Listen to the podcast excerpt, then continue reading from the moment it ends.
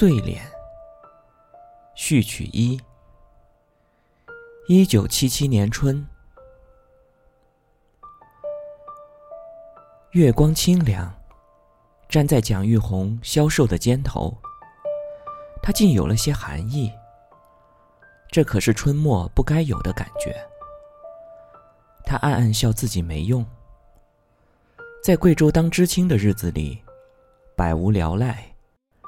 三更半夜独自在黝黑的山村里转悠是常事儿。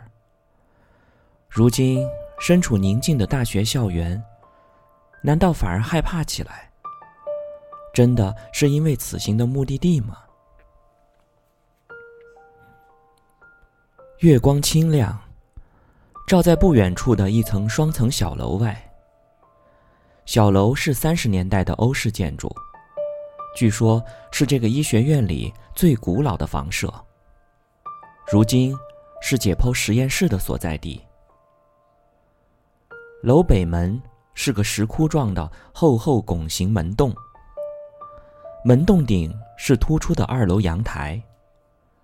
此时看来，门边的灰壁被月光照得惨白，而石窟门和阳台投下的阴影。使门洞里黑暗无比，仿佛有惊悚的未知等待着蒋玉红。如果不是因为明天就是解剖课的期中考试，他才不会在午夜孤身到这个摆放着无数整尸和残肢断臂、充满了福尔马林味儿的小楼来。他是一九七六年。最后一批入学的工农兵大学生，七年知青生涯中的煎熬和等待，总算有了圆梦之日。可是蹉跎岁月之后，他已经二十六了，基础又差，怎么也很难和那些十七八岁的小大学生比记性和灵气。偏生他又是个极好强的性子，学业上总要出类拔萃。所以，今夜解剖实验室一行，绝非临时抱佛脚，而是想锦上添花，将最后一点点含混之处澄清。解剖学的关键，就是要多研习实体标本，获得立体感和方位感。因此，解剖实验室是最理想的复习去处。江津第二医学院里，常年流传着诸多关于这个解剖实验室的神秘悬疑故事，足够编成一部《聊斋》。故事往往发生在夜半，故事的主角有变态的嗜尸怪人，有邪恶的厉鬼，有哀怨的孤魂，而故事的受害者又无一不是无辜的医学生。因此。每天十一点半晚自习结束后，这里就成了学生们心中的禁区。蒋玉红今晚和许多同学一起在这里上晚自习。熄灯预备铃响过之后，众人就纷纷回宿舍。但蒋玉红回到宿舍后，辗转反侧，总觉得复习的不完美，便又转了回来，胡思乱想着。他已经走到了石窟门前。那些传说、鬼故事，都是真的吗？他的心跳微微加快。当然不是真的。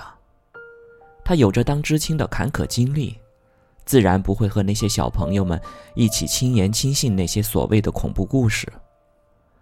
大概是因为医学生们功课太重，编出这些故事来自娱自乐。但他自己，怎么又打了个冷战呢？心跳怎么更快了？清晰可闻。为了使自己镇定下来，蒋玉红只好微合双目，默默背诵着自编的心脏结构和血流走向口诀：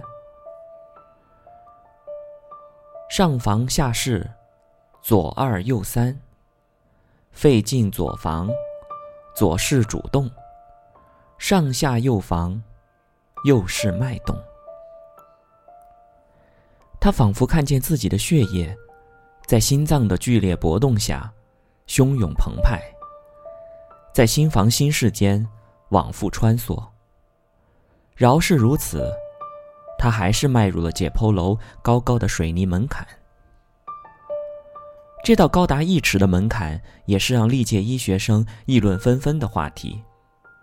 据说多年前，解剖室里的一个盛满了福尔马林的巨缸破裂，刺鼻的液体流了小半个校园。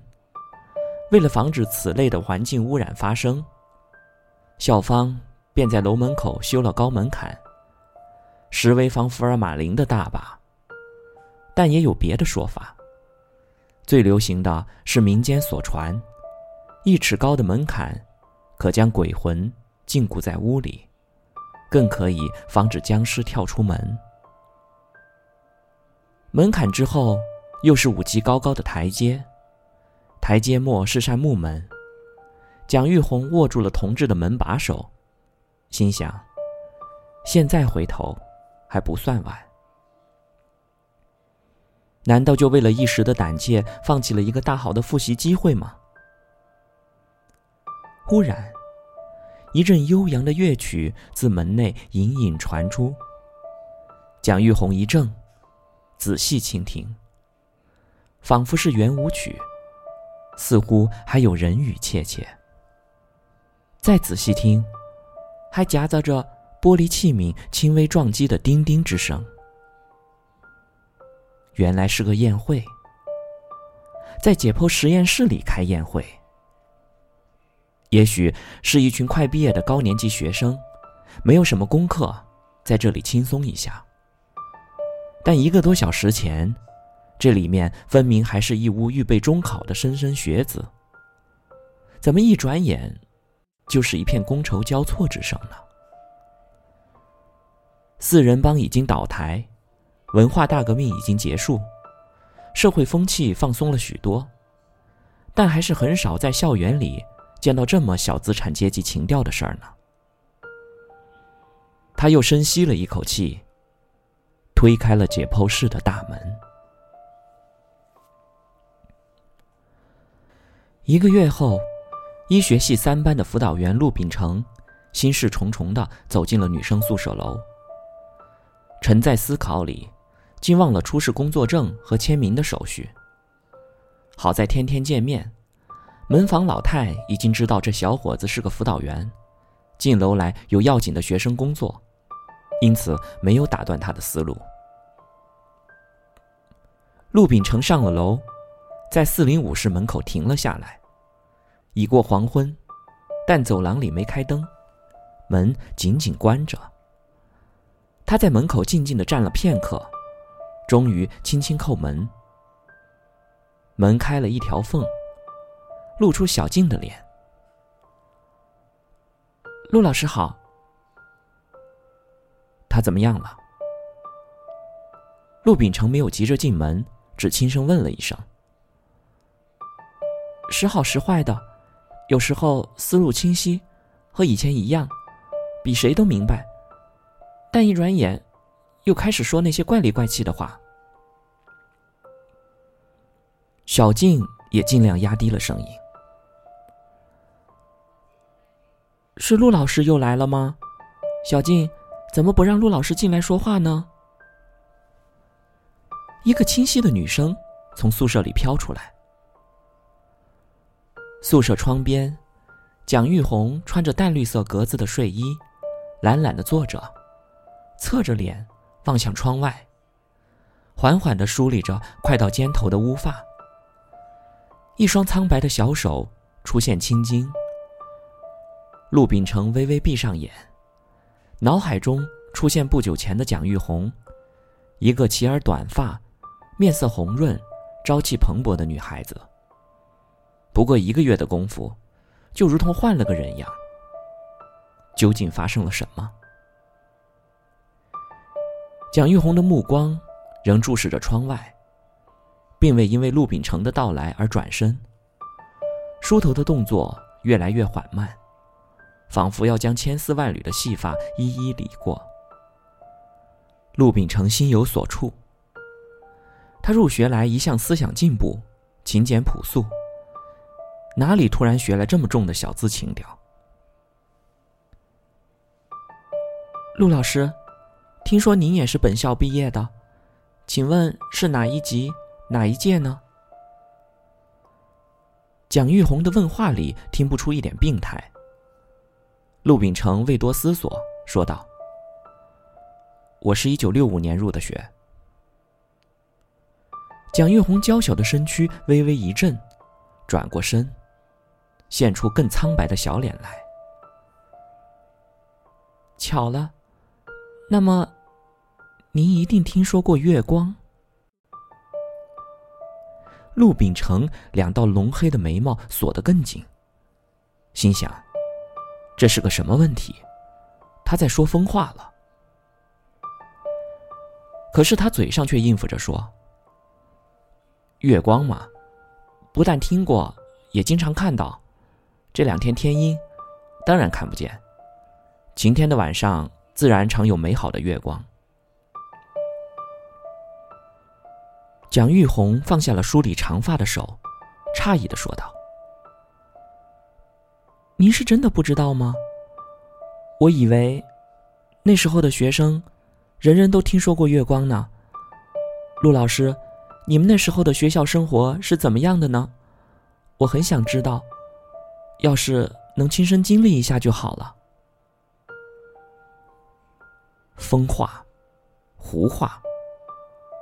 陆秉成的心在往下沉，感觉在失去这个女学生。他的眼光忽然落在蒋玉红梳罢长发的手上，那手中紧握着一把多排尺的梳子，梳子背面缀着数十颗小宝石，有些乌黑，有些血红。宿舍里昏暗的低度白炽灯照来，仍射出了千万星刺眼的光芒。小静在一旁见陆秉成略有失态，心想：也难怪，陆老师怎么会想到蒋玉红用这么贵重的梳子？上周我初见时，也不知是个什么诧异的样子呢。你这梳子……陆秉成不知该怎么说。很好看是吗？看这些宝石，红与黑。我常常盯着看，不知道为什么，越看越觉得惊心动魄。是贵重了些，但还算不上生活腐朽吧。蒋玉红的眼光直直望向陆秉成。没关系的，你好好休息吧，不要顾虑太多。陆秉成匆匆告辞，小静跟了出来。默默送陆秉成到了楼梯口。陆秉成突然开口道：“你们帮着蒋玉红收拾一下换洗衣物。今天上午，为他会诊的专家一致做出了决定，要他住院。我虽然一百个不情愿，但校学生处来的压力大，我只好顺从。”小静的眼圈顿时红了。是精神病总院吗？难道真的没有别的办法了吗？要走这一步？陆秉成长叹一声说：“唉，还是为了他好。”陆老师，为什么让我住这里？也许是因为穿了白色病号服，蒋玉红比一个月前更显苍白，她的头发又长了不少。有一缕垂在腮边，消瘦的脸更见憔悴。这里的一切都是白的，听说白色是天堂的颜色。这长长的寂静走廊，让人心生肃寂。小静含泪送蒋玉红住进市精神病总院后，也度过了郁郁的一个月，仿佛住院的倒是自己。这天。辅导员陆秉成叫上他和本班班长、团支部书记，四人骑车到医院来探视。此刻，蒋玉红这一问，让小静落下了眼泪，也让在场众人有些心酸。陆秉成看了一眼陪同他们的主治医师徐海婷，徐海婷和他目光对视，却并不开言，仿佛在说：“我可不知道该怎么对他说，爱莫能助。”陆秉成只好说：“是系里和学校的决定，希望早期的治疗能帮助你克服思想上的障碍。徐医生已经和我谈过，你已经有了进步，再观察一段时间。”就能出院了。蒋玉红垂下眼，轻声说：“我理解系里和学校的决定，一定会好好养病，和徐医生认真合作，解开思想上的疙瘩，争取早日回到同学们中间。”这番话冷静说来，全不像出自一位精神病人。小静轻声向陆秉成祈求道。陆老师，咱们回去和系里好好说说，尽快接玉红回来吧。徐医生，您看玉红不是很清楚吗？还有继续在这待下去的必要吗？徐海婷说道：“明天我们科里就有一个评估会，我会尽快将结果通知学校。”陆秉成说：“那就多劳大夫们费心了。”就在小静心情转好的一刻，蒋玉红忽然又开口，声调里透出一丝冷意：“我有一个很大的思想疙瘩，还需要问问陆老师。您真的没听说过月光吗？”陆秉成本以为蒋玉红的病情果真大有起色。此刻失望的看了徐海婷一眼，仿佛在说：“怎么还这样？进展在哪里？”徐海婷双眼看定了蒋玉红，温声问道：“玉红，告诉我，这月光是什么？真的是晚上的月光，还是某个人、某件事儿和月光有关？”蒋玉红的目光却游移在外，双眉微蹙。我如果知道，哪里还会四处询问？陆秉成轻叹一声：“小蒋，你好好休息吧，不要想太多。同学们都盼着你早日康复呢。”更失望的是小静。不知多久才能在宿舍里再次听见蒋玉红的欢声笑语。他努力抑制住暗涌来的感伤，柔声说道：“玉红，我去五坊居，买了些你爱吃的五香鸭胗和豆腐乳，放在护士那儿了。你别忘了问他们要来吃。等你回来，我们恢复老习惯，每周末去逛北京大道，好不好？”蒋玉红苍白的脸上又绽开了笑颜。怎么不好？我都等不及了呢。这一笑，又让众人疑惑了。他哪里像有病的样子？只听他又问：“说到北京大道，我在这里过得没日没夜的。今天是几号了？我出院以后。”还能赶上市里在北京大道的七一大游行吗？小静笑着说：“今天才六月十四，你和徐医生好好合作治疗，准能赶上庆祝党的生日大游行的热闹。”蒋玉红的脸色陡然一变：“真的是六月十四？谢天谢地，你们今天来了，否则……”就糟了。他的眼神中透出少见的惊恐万状之色，呼吸似乎也有些急促。徐海婷看出不妙，不失时机的问道：“小蒋，什么要糟了？你能告诉我吗？”不能。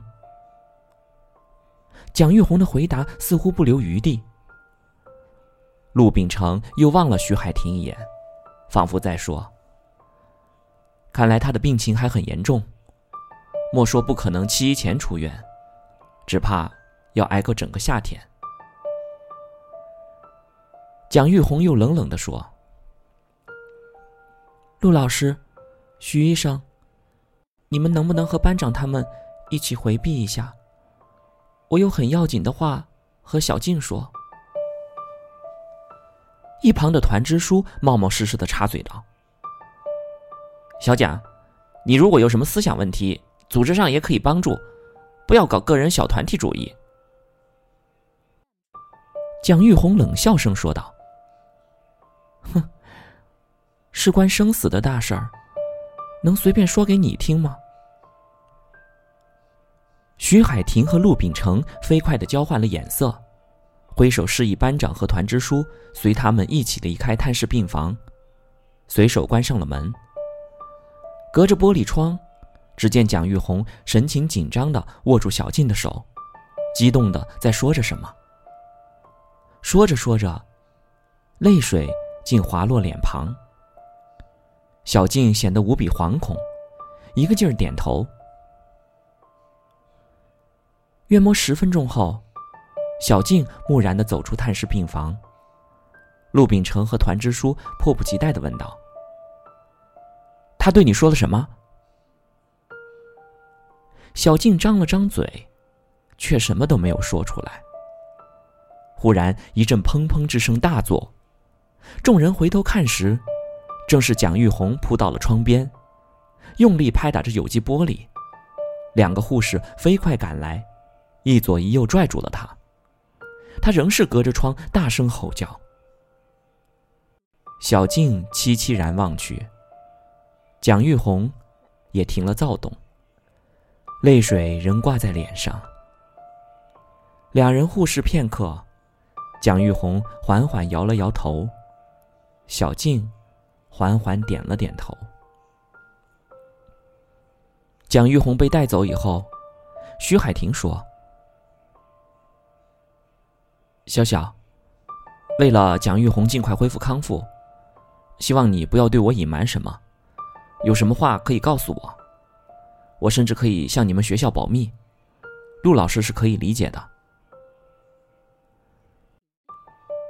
小静沉默了一会儿，轻声说：“其实没什么好隐瞒的。